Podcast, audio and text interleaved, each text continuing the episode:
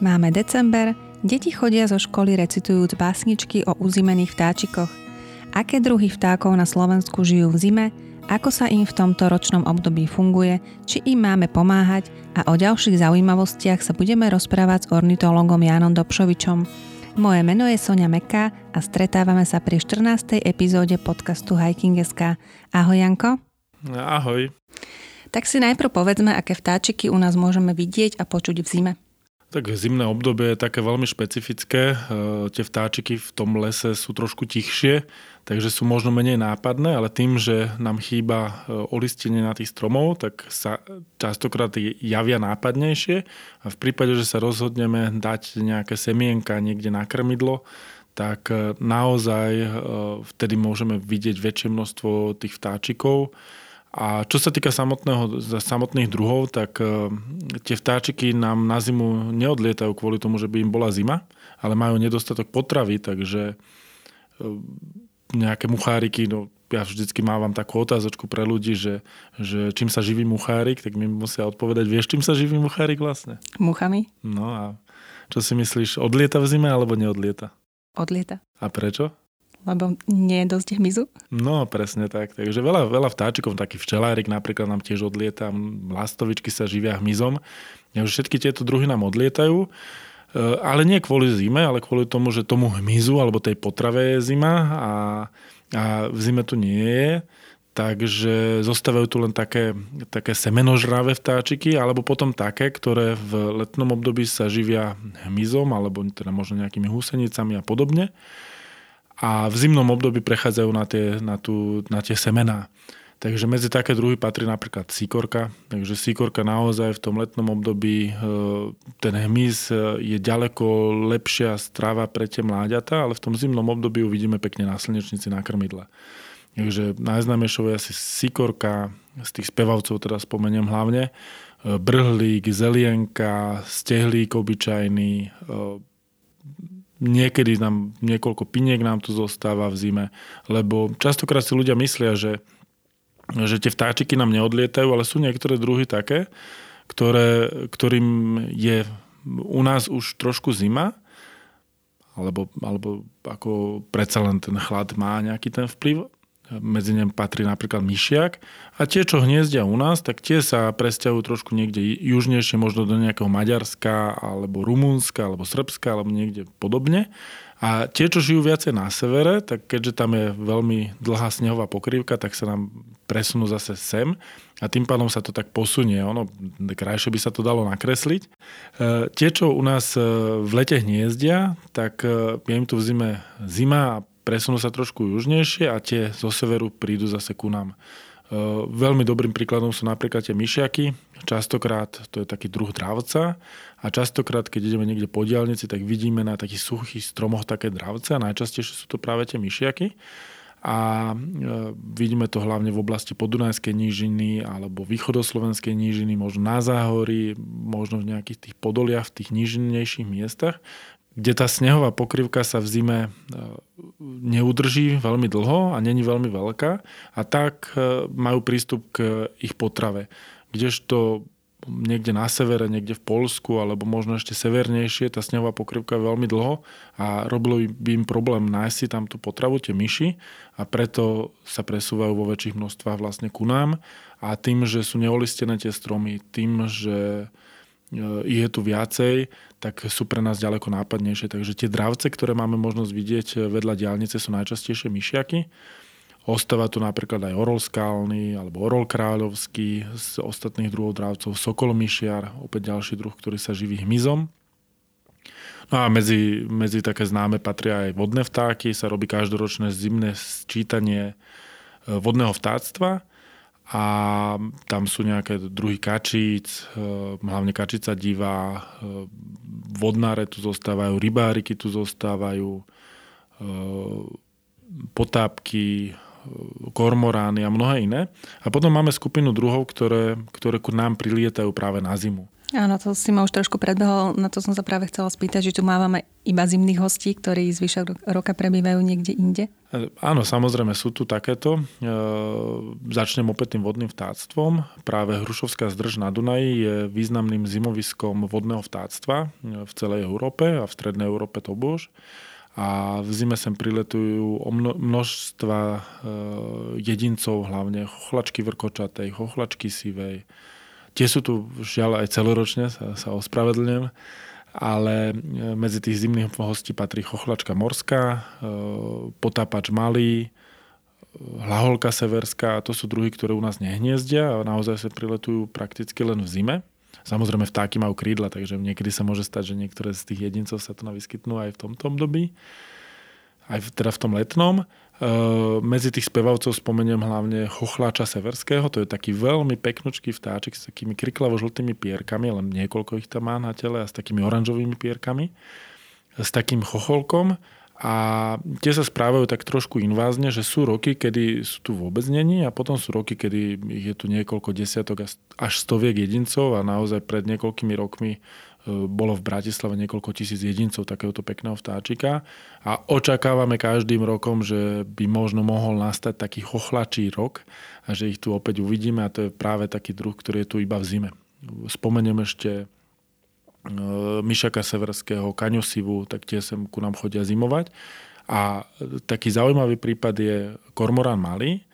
On na Slovensko začal v zime prilietať až v 90. rokoch a e, on ku nám chodí zimovať z juhu čo je také veľmi zaujímavé, že každý si povie, že čo z juhu, ale on nám hniezdí napríklad na Neziderskom jazere, to je taká hodinka cesty od Bratislavy. A keďže to je plitké jazero, tak v zime zamrzá, on potrebuje ryby a tá rieka Dunaj je prakticky teplá a v zime nám nezamrzá a preto sem chodí vlastne, dalo by sa tak obrazne povedať, že, že možno z juhu ku nám zimovať. Ak by sme chceli spočúvať vtáčie hlasy aj počas zimy, tak ako sme boli na jar, tak platí to isté, čo vtedy, že najlepšie je vyraziť skoro ráno? V zime to neplatí, a aj keby to platilo, tak, v dnešnej dobe vychádza slnko v Bratislave okolo polu 8, takže neviem, či je polu 8 hodina je až tak skoro ráno, lebo v lete by to bolo, bola štvrtá hodina, možno piata že to skôr platí tak, že keď je nejaké oteplenie alebo svieti slnko, e, je naozaj lepšie počasie, tak vtedy tie vtáčiky v zimnom období sa ozývajú trošku viac. Ale e, ten spev je skôr taký, taký náhodný, možno si nacvičujú niečo na jar, lebo je počuť aj rôzne síkorky, lenže v zimnom období tie síkorky idú do krdlíkov a dokonca sú zmiešané krdlíky viacerých druhov síkoriek a tak sa dorozumievajú medzi sebou a nedá sa povedať, že by sa jednalo o spev.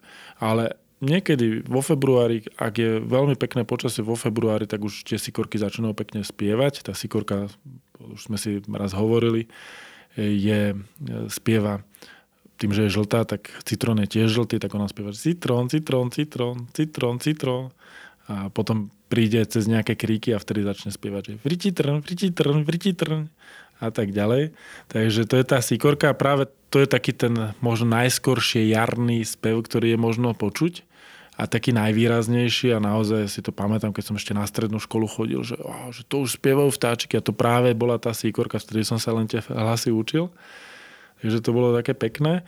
No a medzi takými skorými e, druhmi, ktoré začínajú veľmi skoro e, hniezdiť, spomeniem hlavne krivonosa. Krivonos e, obyčajný alebo smrekový, myslím, že obyčajný. E, je veľmi rozšírený, živí sa smrekovými šiškami a tým, že oni dozrievajú akorát v tom zimnom období a vtedy potrebuje krmite mláďata, tak naozaj oni hniezdia už niekedy vo februári a veľmi skoro začínajú hniezdiť aj sovy alebo krkavce a častokrát robíme aj na budúci rok sa chystáme spraviť aj také pozorovanie sov a oni na začiatku toho hniezdenia si potrebujú vyznačiť teritorium a zistiť, že či teda všetko je v poriadku a tak ďalej, tak začne húkať tá sova. Ja ho skúsim napodobniť.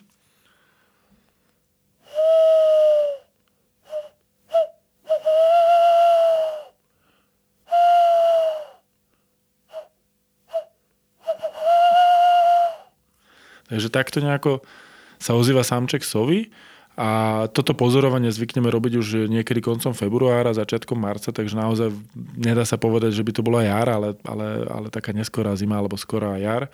A to sú také tie druhy, ktoré sa najskôr začínajú ozývať. Samozrejme sú to vtáky, sú to živé organizmy a človek môže začuť aj niekedy taký druh, ktorý by možno nečakal a, a tak ďalej, ale to je na tomto pekné, že to je také dynamické. Trošku sme odbehli k tej jari, aby som sa vrátila ešte do týchto uh, krátkých, chladných zimných dní. Je dobré vtáky v zime krmiť? Nemali by sme to nechať na prírodu, keď ide o divožijúce zvieratá? No, keď si pozrieme, aké nástrahy e, človek spravil e, týmto vtáčencom, ktoré za to nemôžu, že človek je taký, aký je, tak určite tým, že ich budeme krmiť, nič nepokazíme, alebo môžeme pokaziť, pokiaľ krmíme nesprávne. Ja vždycky e, najprv začnem o tých nástrahách, čo, čo človek robí, tak jednak doprava strašne veľká je množstvo vtákov nám hynie pod kolesami aut, respektíve skôr na tých sklách aut alebo na tých, na tých reflektoroch, na tých predných maskách, ak sa bavíme hlavne o spevavcoch. Ehm, ďalším problémom je intenzifikácia polnohospodárstva. Neustále používame chemikálie, svetelné znečistenie nám ničí ehm, hmyz, ničí nám ich potravu, ehm, likvidujeme si lesy, hlavne staré stromy, kde sú prirodzené dutiny, zateplujeme domy, zabraňujeme im, aby v tých neprirodzených dutinách mohli hniezdiť nejaké dážďovníky alebo, alebo aj možno nejaké síkorky v mestách. Takže človek týmto vtákom dal strašne veľa rôznych nástrah, ako ich vlastne ničíme a tým prikrmovaním im skôr môžeme pomôcť. A tu poviem aj o stratégii prežitia niektorých druhov, lebo taká síkorka, ona môže mať aj 2-3 krát do roka mláďata a môže mať až okolo 10, možno až 12 e, mláďat. A keď si predstavíme, že že taká sikorka by mala 3 krát do roka 10 mláďat, čo je 30 mláďat do roka, tak by sme to tu mali presikorkované ale tým, že my sme v miernom podnebí, tak tu je veľmi nestabilné počasie vo svojej podstate. Máme jar, leto, jesen, zimu, čo sa nám asi všetkým veľmi páči, je to, je to naozaj pekné. Kdežto v tropoch, tak tam je len jedno obdobie, tam teplo, majú celý rok dostatok potravy a tam tie spevavce majú ďaleko menej mláďat. Tam tá stratégia prežitia je je v podstate na kvalitu e, a kdežto u nás to je skôr na kvantitu. A v prvom roku života až viac ako 90% mladých sikoriek uhynie, čo je veľmi, veľmi vysoké číslo. A e, jeden rok ich môže uhynúť trošku viac, jeden rok menej a závisí to aj od tej zimy, lebo naozaj tá zima im robí problém. A najhoršie počasie asi pre tie vtáčiky je mrznúci dážď, kde e, tá potrava sa nachádza pod, pod ľadom a majú problém ju nájsť. Takže hlavne v tom veľmi zlom počasí, hlavne keď je takýto mrznúci dážď, vtedy odporúčame krmiť. A keď už človek začne krmiť aj v takomto počasí, ako je v týchto dňoch e, v Bratislave a inde na Slovensku, a krmíme pravidelne, tak najhoršie, čo človek môže spraviť, je to, že prestaneme krmiť v tom zlom počasí, že jo, je poladovica, nechce sa mi ísť von, lebo, lebo spadnem, tak vtedy im tam nedonesem tú potravu a tie vtáky už vedia, že tam na tých miestach má pravidelne tú potravu a v tom najhoršom počasí ich necháme tak. Mm, čiže oni sa dokážu chumelica. naučiť, že na tomto konkrétnom mieste dostávam jesť? Áno, samozrejme, oni sa to dokážu naučiť, takže vždycky ak už sme začali krmiť, treba pravidelne a určite nevynechať hlavne tie, tie najťažšie chvíle, to znamená nejaká, nejaká extrémny vietor, poľadovica eh, alebo mrznúci dážď a v tomto období netreba prestať krmiť. No a potom je dôležitá ešte aj strava. Áno, to som sa chcela spýtať, že čím ich krmiť a ako má vyzerať vhodné krmidlo? E, to krmidlo e, najčastejšie je zo všetkých stran otvorené. Ono to slúži aj preto, že tie vtáky majú unikové e, východy zo všetkých strán, kdežto kebyže im dáme potravu do nejakej búdky, mimochodom Vieš, aký je rozdiel medzi búdkou a krmidlom? Búdka je na hniezdenie na jar? No, a krmidlo? Na jedenie? No, tak si predstav, že by sme do tej, do tej malej dutinky, do tej budky dali nejakú, nejaké krmivo, by tam vliezla e, sikorka a potom by prišiel nejaký, nejaká kuna alebo mačka a čakala by, kedy by tá sikorka stade vyšla, tak asi by to nebolo veľmi vhodné. Takže tie krmidlá sú naozaj väčšinou zo viacerých strán otvorené. A čo je dôležité je nedávať ochutenú potravu. Takže keď máme nejaké slané vypražené arašidy alebo mandle alebo, alebo niečo podobné, prípadne slaninu, tak, ktorá je nasolená, tak určite to nie je dobré. Takže v prvom rade treba nejaké neochutené záležitosti im dávať. Najvhodnejšia asi slnečnica, tam, tam najčastejšie chodia E, tie vtáčiky, ale, ale môžeme dať aj ovocie, jablčko. Na jablčku si po, pochutí napríklad drost, slnečnicu má rád e, napríklad e, aj brhlík, zelienka, síkorka, prípadne proso, dokonca rýžu, ovsené vločky, dokonca som počul o tom, že ovsené vločky nasiaknuté nejakým olejom, samozrejme neslaným, neochuteným. prípadne mak, čo je tiež zaujímavé, rýža, dá sa aj pšenica, ale so, s tou pšenicou mám také, také skúsenosti, že ak tak väčšinou prídu možno nejaké holuby, môžu možno nejaké vrabce, takže všetko závisí od toho, že kde umiestnime krmidlo. A je možno veľmi zaujímavé skúsiť spraviť taký pokus, také aj s deťmi to môže byť veľmi pekné, že jedenkrát tam dáme slnečnicu a pozeráme, aké vtáčiky tam budú chodiť, potom môžeme dať nejaký iný zdroj potravy a že prípadne môžeme spraviť aj taký pokus, to sú ináč nádherné témy podľa mňa na nejakú biológiu alebo prírodovedu e, pre deti. A vyskúšame e, teda rôznu potravu a zistujeme, e, aká potrava im vyhovuje. Najdôležitejšie však je neochutené, nemali by byť ani plesnivé. Chleb by určite nebol dobrý. Častokrát ľudia s chlebom prikrmujú nejaké labute, kačice a podobne. A to sú druhy, ktorí stačí vlastne tráva. Oni patria medzi zúbkozobce a naozaj im stačí tráva, takže oni keď vyjdú z toho jazera a majú tam nejakú trávičku, tak im to naozaj stačí, takže prikrmovať labute nejakým pečivom, aby sme spôsobili tzv. eutrofizáciu tých vôd, to znamená, že tam príde ďaleko viac živín, potom sa tam rozmnožia nejaké organizmy, mikroorganizmy a tak, tak toto určite nie je vhodné. Možno v tom najhoršom období, keď príde veľké, veľký sneh alebo, alebo podobne, tak vtedy môžeme pomôcť, ale skôr by som išiel do nejakého hrášku, mrkvy, možno, možno niekde odhrabať nejaký kus, e, kus trávy, ale, ale určite by som nedával pečivo. Priznám sa, ja som ich tiež krmil pečivom, ale to malo... Uh, im to asi chutí, evidentne im to až tak neškodí, aj keď odborné názory hovoria, že tak by sa to nemalo robiť ja sme potrebovali chytiť nejakú labuť, e, lebo mala nejaký zapichnutý silón alebo obmotanú nohu alebo niečo podobné, tak sme ju potrebovali dostať von. Tak vtedy som zobral naozaj toto pečivo a prilákali sme ju von. A čo pri tých labutiach je zaujímavé, tak veľa ľudí sa bojí zobáku, ale tá labuť nie je nebezpečná svojim zobákom, lebo to je také jemné ďobkanie, ale krídlami. Ona tým, že je relatívne ťažká, tak ona dokáže zlomiť e, ruku so svojím krídlom, lebo ona dokáže... Dospelému človeku? Nečudoval by som sa, nepočul som o takom prípade, ale určite nejakému dieťaťu by dokázala zlomiť ruku. Samozrejme, aj dospelí ľudia majú rôznu kvalitu kosti, takže, takže asi hej. Takže prvorade, keď sme ju aj chytali, tak sme chytili za krídla, aby ona sa nemohla nemohla brániť a ona už potom vie, že už, už nemá šancu, tak ani, ani ne, ne, neďobe. Možno, že by sme si ešte mohli povedať, čo vtáčiky, ak niečo ohrozuje v zime okrem hladu? Tak e, sú to rôzne sklené tabule, e, tým, že veľa ľudí používa rôzne reflexné fólie na okná, e, do tých zvyknú vtáky narážať. Samozrejme tú dopravu sme spomínali. Sú to aj prirodzení nepriatelia. Častokrát hovorím, že dobré krmitko je jeho znamením toho, že je dobré, je, že tam potom priletí jastrab krahulec. Tým, že tam chodí veľa, veľa vtáčencov a ten jastrab krahulec je, je špecialista na, na malé vtáčiky, tak veľmi si pochutí napríklad na síkorkách.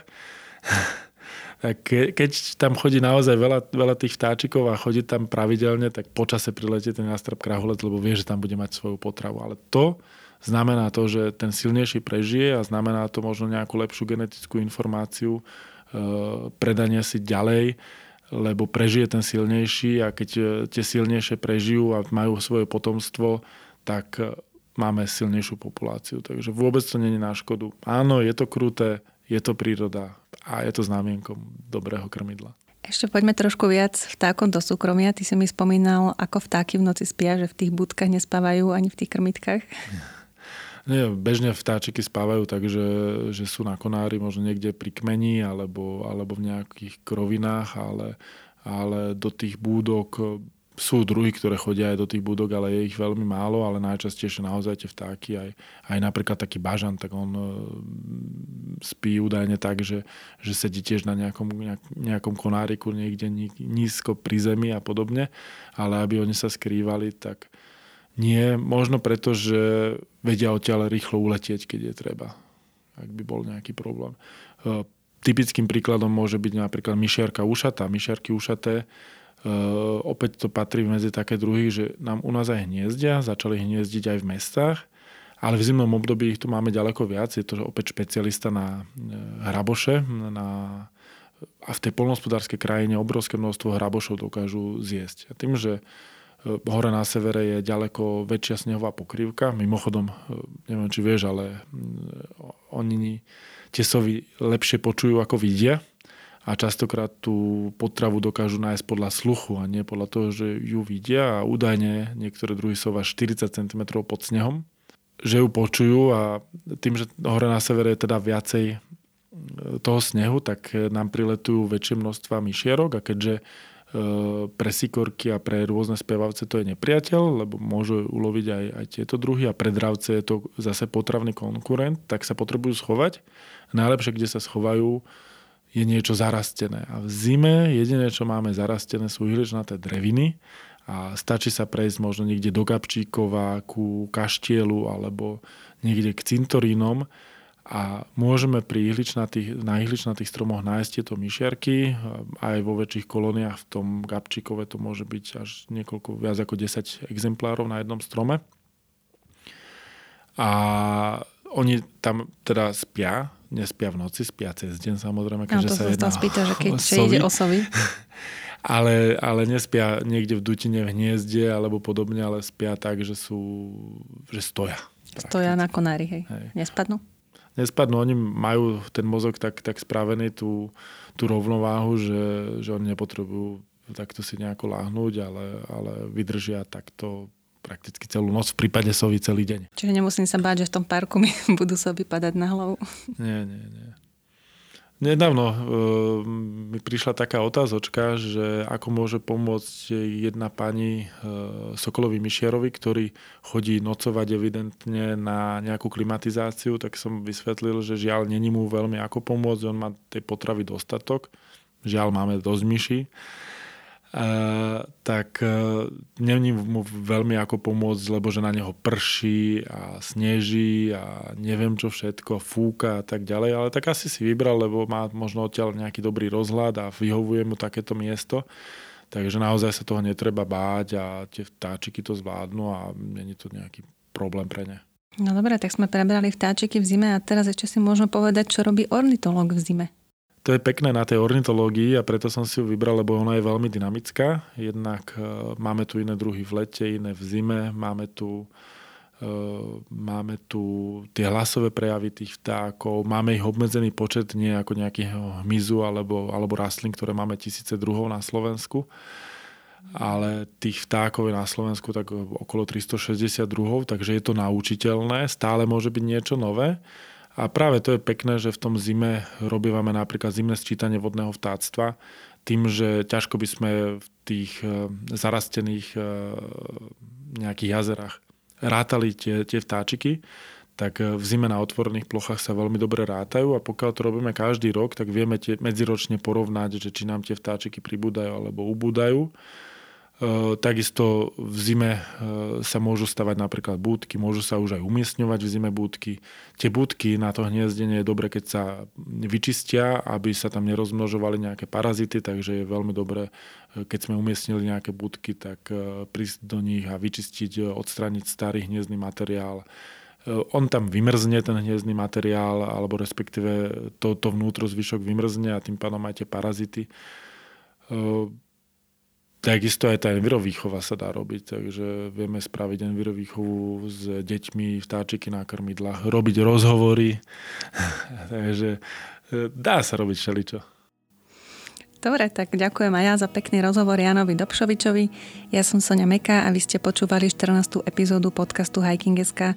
Tešíme sa na vás opäť onedlho a ešte pripomínam, že okrem počúvania cez web môžete náš podcast odoberať aj cez niektorú z podcastových aplikácií, tak vám neujde ani jeden nový diel nášho zvukového občasníka. Nájdete nás na Google podcastoch, Apple podcastoch, na Spotify či Podbine.